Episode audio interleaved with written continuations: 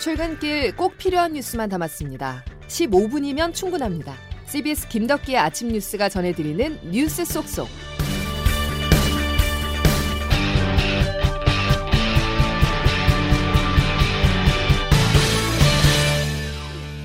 여러분 안녕하십니까. 8월 15일 광복절 김덕기 아침 뉴스입니다.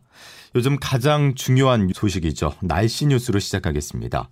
지난 주말 충남 부여에 시간당 110mm의 기록적인 폭우가 쏟아지며 비 피해가 잇따랐습니다. 이런 강력한 비는 오늘부터 다시 수도권에 영향을 줍니다. 첫 소식 양승진 기자입니다. 어제 새벽 부여와 청양 등에 시간당 110mm가 넘는 집중호우가 내려 피해가 속출했습니다. 어제 새벽 1시 44분쯤 부여군 은산면의 하천변에서 1톤 트럭이 불어난 하천 물살에 휩쓸려 타고 있던 2명이 실종됐습니다. 또 논산면 은진면과 논산 시내 두 곳에서 도로가 침수되고 대천천 하상 주차장에 물이 차는 등 18건의 시설 피해가 발생했습니다.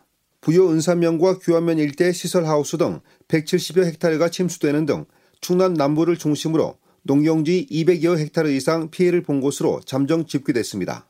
중앙재난안전대책본부에 따르면 지난 8일부터 이어진 폭우로 전국에서 14명이 숨지고 6명이 실종됐습니다.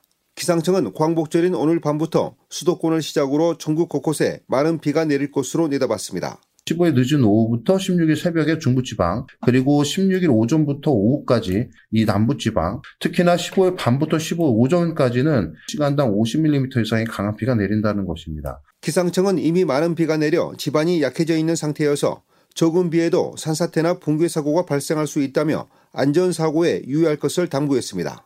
CBS 뉴스 양승진입니다.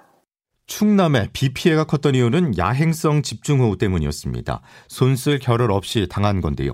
오늘 밤엔 중부지방에 국지성 호우 예보가 있습니다. 철저한 대비가 필요한데요. 주말 동안 수해 복구 작업이 이어졌습니다. 군 장병들과 자원봉사자들은 연휴도 반납하고 힘을 보탰습니다. 장규석 기자가 보도합니다. 어제 비 피해가 집중된 충남 부여 지역은 물론 지난 8일에 물폭탄이 떨어졌던 서울까지 중부권 전역에서 수해 복구 작업이 이어지고 있습니다. 다행히 황금 연휴 기간 휴식이나 여행을 가기보다 수해 복구 현장으로 나온 자원봉사자들이 많아지면서 복구 작업은 활기를 띠고 있습니다. 재난 지역에는 소방구조대와 경찰이 실종자 수색에 나서는 한편 군인과 자원봉사자들이 배수 작업, 토사와 낙석 제거 등을 돕고 있고 포크레인과 덤프트럭 등 중장비도 총동원됐습니다. 자원봉사자들은 반지하 주택과 상가 등에서 물에 잠긴 가재 도구를 빼내고 씻어내느라 분주합니다. 이번 정리 작업이 끝난 뒤에는 누전 상황 점검이나 도배, 집안 정리 등 전문 기술 지원도 많이 필요해지는데요. 피해 지자체들은 1365 자원봉사 포털이나 각 지자체의 모집 안내를 확인한 뒤 자원봉사를 적극 신청해달라고 당부했습니다. 한편 서울시는 수해복구용 재난관리기금을 긴급 투입해 침수 피해 등을 입은 실거주 세대에 200만 원씩 지원하고 있습니다. 그런데 지원금 수령을 세입자들이 하다 보니 집수리를 해야 하는 집주인은 세입자들에게만 지원금을 주는 게 불만이고 세입자들은 피해는 실거주하는 자신들이 받는데 집주인이 수리비로 돈을 나누자는 게 납득이 되지 않습니다. 갈등이 커지자 지자체들은 지원금을 반반씩 나누라고 안내하고 있는데 이게 외려 갈등을 키우기도 해서 수해 현장에 혼란이 가중되고 있습니다. CBS 뉴스 장규석입니다. 정치권 소식으로 넘어가겠습니다. 더불어민주당의 이재명 당대표 후보가 캐스팅 보토인 충청권에서도 압승을 이어갔습니다. 권리당원 투표 결과 70%대 득표율을 기록했고 무엇보다도 국민 여론조사에서 80%에 가까운 지지를 얻어내는데요. 확실히 대표는 이재명, 확대명이 굳어지는 분위기입니다. 보도에 김기현 기자입니다. 이재명 후보는 어제 충북, 대전, 세종 등 민심의 바로미터라고 불리는 충청권 순회 경선에서 70%대 득표율로 압승 분위기를 이어갔습니다. 누적 득표율은 이 후보 73.28%, 박용진 후보 19.9%, 강훈식 후보 6.83%로 집계됐습니다. 최종 결과의 12.5%가 반영되는 1차 국민 여론조사에서도 이 후보는 79.69%를 기록해 추격의 발판을 마련하려던 박용진 후보를 크게 앞섰습니다. 5명을 뽑는 최고위원 선거에서도 정청래 후보를 포함해 친 이재명계 인사가 상위권에 4명이나 포진하면서 어대명 기류에 사실상 못을 박았습니다. 압승이 이어지자 이 후보는 다른 경쟁 후보에게 투표해도 좋으니 투표에 참여해달라며 여유를 보였습니다. 앞서도 높은 득표에도 감사드립니다만 사상 최대의 높은 투표율을 보여주십시오. 이 후보는 실제 당권을 잡는 데 성공하더라도 사법 리스크를 떠안고 있어 당내 단결이 무엇보다 절실한 상황입니다. CBS 뉴스 김기용입니다. 이번엔 여권으로 가보겠습니다. 이준석 당대표가 당과 윤핵관 그리고 대통령에게 던진 돌직구로 인해서 여권 내 후폭풍이 일고 있습니다. 관련 내용을 짚어보기 앞서서 지난 토요일에 있었던 이 대표 기자회견의 주요 내용을 먼저 들어보겠습니다. 이준석을 몰아내는 것에 정치적 노력을 기울이기보다는 권성동, 이철규, 장재원과 같은 윤핵관들 그리고 정진석, 김정재, 박수영 등의 윤핵관 호소인들은 윤석열 정부가 총선 승리를 하는 데 일조하기 위해서 모두 서울 강북 지역 또는 수도권 열세 지역 출마를 선언하십시오. 하지만 국민 모두가 알고 계시는 것처럼 윤핵관과 그 호소인들은 그런 선택을 할 리가 만무한 사람들입니다. 그렇기 때문에 저는 그들과 끝까지 싸울 것이고 그들이 가장 두려워하는 방식으로 가려고 합니다. 저에게 선당우사를 이야기하는 분들은 매우 가혹한 겁니다. 선당우사란 대통령 선거 과정 내내 한쪽으로는 저에 대해서 이 새끼 저 새끼 하는 사람을 대통령 만들기 위해서 당대표로서 열심히 뛰어야 했던 제 쓰린 마음이 그들이 입으로 말하는 선당후사보다 훨씬 아린 선당후사였습니다. 대통령께서 원내대표에게 보낸 어떤 메시지가 국민의 손가락질을 받는다면 그것은 당의 위기가 아니라 대통령의 지도력의 위기입니다. 자, 공격을 받은 당사자들은 공식 대응을 자제하고 있지만 비대위 출범을 앞둔 국민의힘으로서는 분명한 악재가 되고 있는데요. 조태흔 기자 나와 있습니다. 조 기자. 네, 안녕하세요. 집권 여당이 계속해서 어수선한 게 사실입니다. 네, 그렇죠. 지금 안 그래도 낮은 지지율, 국정 난맥상을 겪는 상황에서 여건이 또 한 번 암초에 부딪힌 모양새입니다. 이 대표 기자회견 잠깐 들으신 것처럼 뭔가 작심한 듯 쏟아내는 인상을 주는데요. 예. 이 대표가 기자회견에서 언급한 말을 하나하나 짚어보면 우선 윤석열 대통령에 대한 직격이었습니다. 윤 대통령이 대표로서 자신을 인정하지 않고 폄하하는 걸 알면서도 대통령을 만들기 위해 열심히 뛰었다. 선당우사는 내가 했다는 점을 강조했고요. 예. 또 지금 위기에 대해 당의 위기가 아니라 대통령 지도력의 위기라고 지적했습니다. 또 윤 대통령 측근 정치인들, 윤핵관, 또 윤핵관 호소인으로 나눠 이름을 하나하나 호명하며 그 서울 강북 지역 또는 수도권 열세 지역에 출마를 선언하라 이렇게 압박을 하기도 했고요. 예. 또 그러면서 그들과 끝까지 싸울 것이고 그들이 가장 두려워하는 방식으로 가려고 한다. 전면전을 선포하게 됐습니다. 예. 겉과 속이 다르다는 뜻의 양두구육을 놓고도 충돌했잖아요. 네, 말이 주목을 받는 건 이번 기자회견 전에도 그 윤 대통령의 내부 총질 대표 이 문자 공개됐을 때 자신의 SNS에서 이 양두구육을 언급했었거든요. 예. 그때 그 당시에는 윤핵관을 겨냥했다는 해석이 나왔었는데 이번에 이 대표가 이 양두구육이라는 말을 꺼내면서 이 말은 자신에 대한 질책이었다고 이렇게 했습니다. 이 대표의 말 한번 들어보시죠. 개고기를 가장 열심히 팔았고 가장 잘 팔았던 사람은 바로 저였습니다. 네, 일종의 자괴감이 느껴진다는 의미 같은데 이 말을 들고 윤 대통령을 개고기에 빗댄 것이란 해석이 나오고 있어요. 이에 대해 지난 대선 때 원내대표로 이 대표와 함께 선거를 치른 김기현 의원은 전 개고기를 판 적도 없고 사람에 대한 지지를 호소했을 뿐이라고 반박했고 예. 김미애 의원은 망언이라고 쏘아붙였습니다.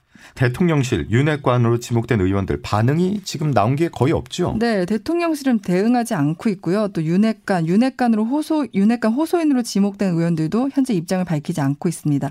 아마 괜히 대응할 경우 논란만 더 키울 것이라고 판단한 것으로 보이는데 일단 여론의 추이를 지켜볼 것으로 보입니다. 예, 이준석 대표가 앞서 소개해 주신 대로 그 윤핵관들이 가장 두려워하는 방식으로 싸우려고 한다라고 선전포고를 했는데 네. 오늘부터 여론전에 시동을 건다고요? 네. 이 대표가 어제 자신의 SNS를 통해 오늘부터 라디오에서 뵙겠다 이렇게 공개 활동을 예고했어요. 예. 오늘 라디오 출연하게 되면 38일 만인데요. 잠시 뒤 김덕기 아침 뉴스가 끝난 뒤 이어지는 김현정의 뉴스쇼에 이 대표가 출연합니다.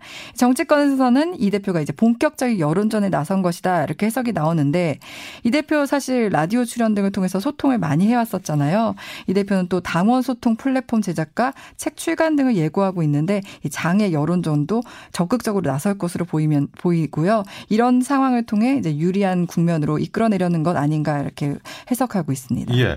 끝으로 하나만 더 짚어본다면 윤석열 대통령 모레가 취임 100일인데 참 머리가 복잡할 것 같습니다. 네. 100일 보통 축하의 의미가 큰데 윤 대통령이 맞닥뜨린 100일은 여권 내홍, 낮은 지지율, 반복된 정책 혼선, 많은 숙제를 남겨놓은 상황이잖아요. 그렇죠. 정치권 안팎에서는 인적쇄신 요구가 굉장히 강했었는데 이 취임 100일을 계기로 대규모 인적쇄신을 할 것이라는 전망이 나옵니다.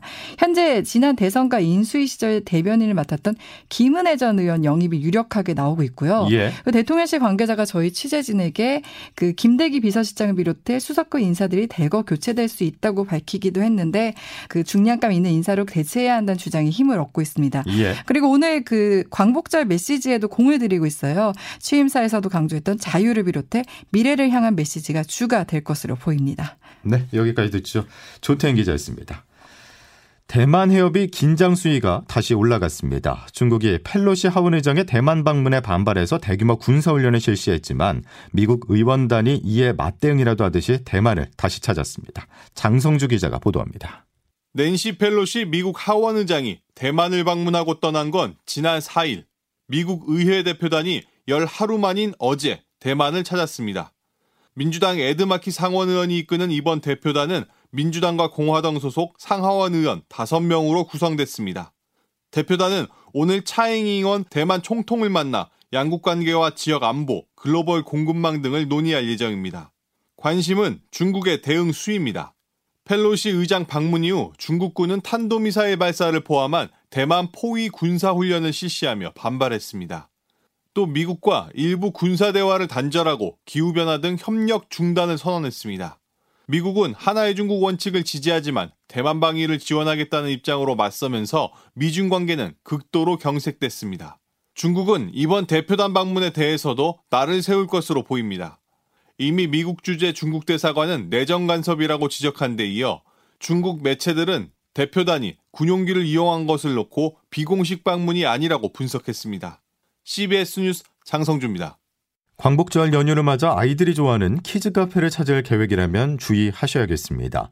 경기 안산의 한 키즈카페에서 놀이기구를 타던 3살 아이가 숨지는 사고가 발생했는데요.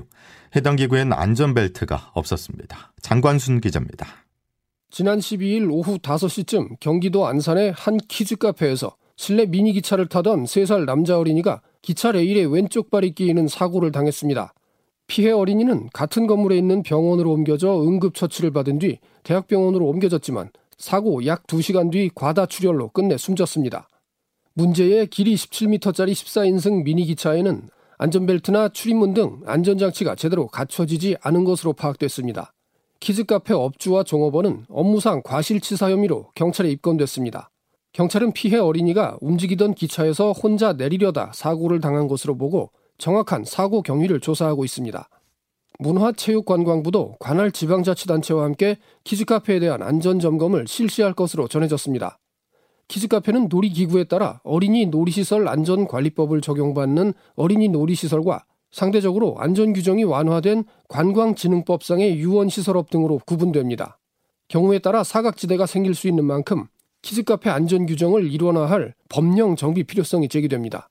CBS 뉴스 장관순입니다. 김덕기 아침 뉴스 여러분 함께하고 계십니다. 이제 기상청 연결해서 자세한 날씨 알아보겠습니다. 김수진 기상 리포터. 네, 기상청입니다. 예, 오늘은 얼마나 내리는 겁니까?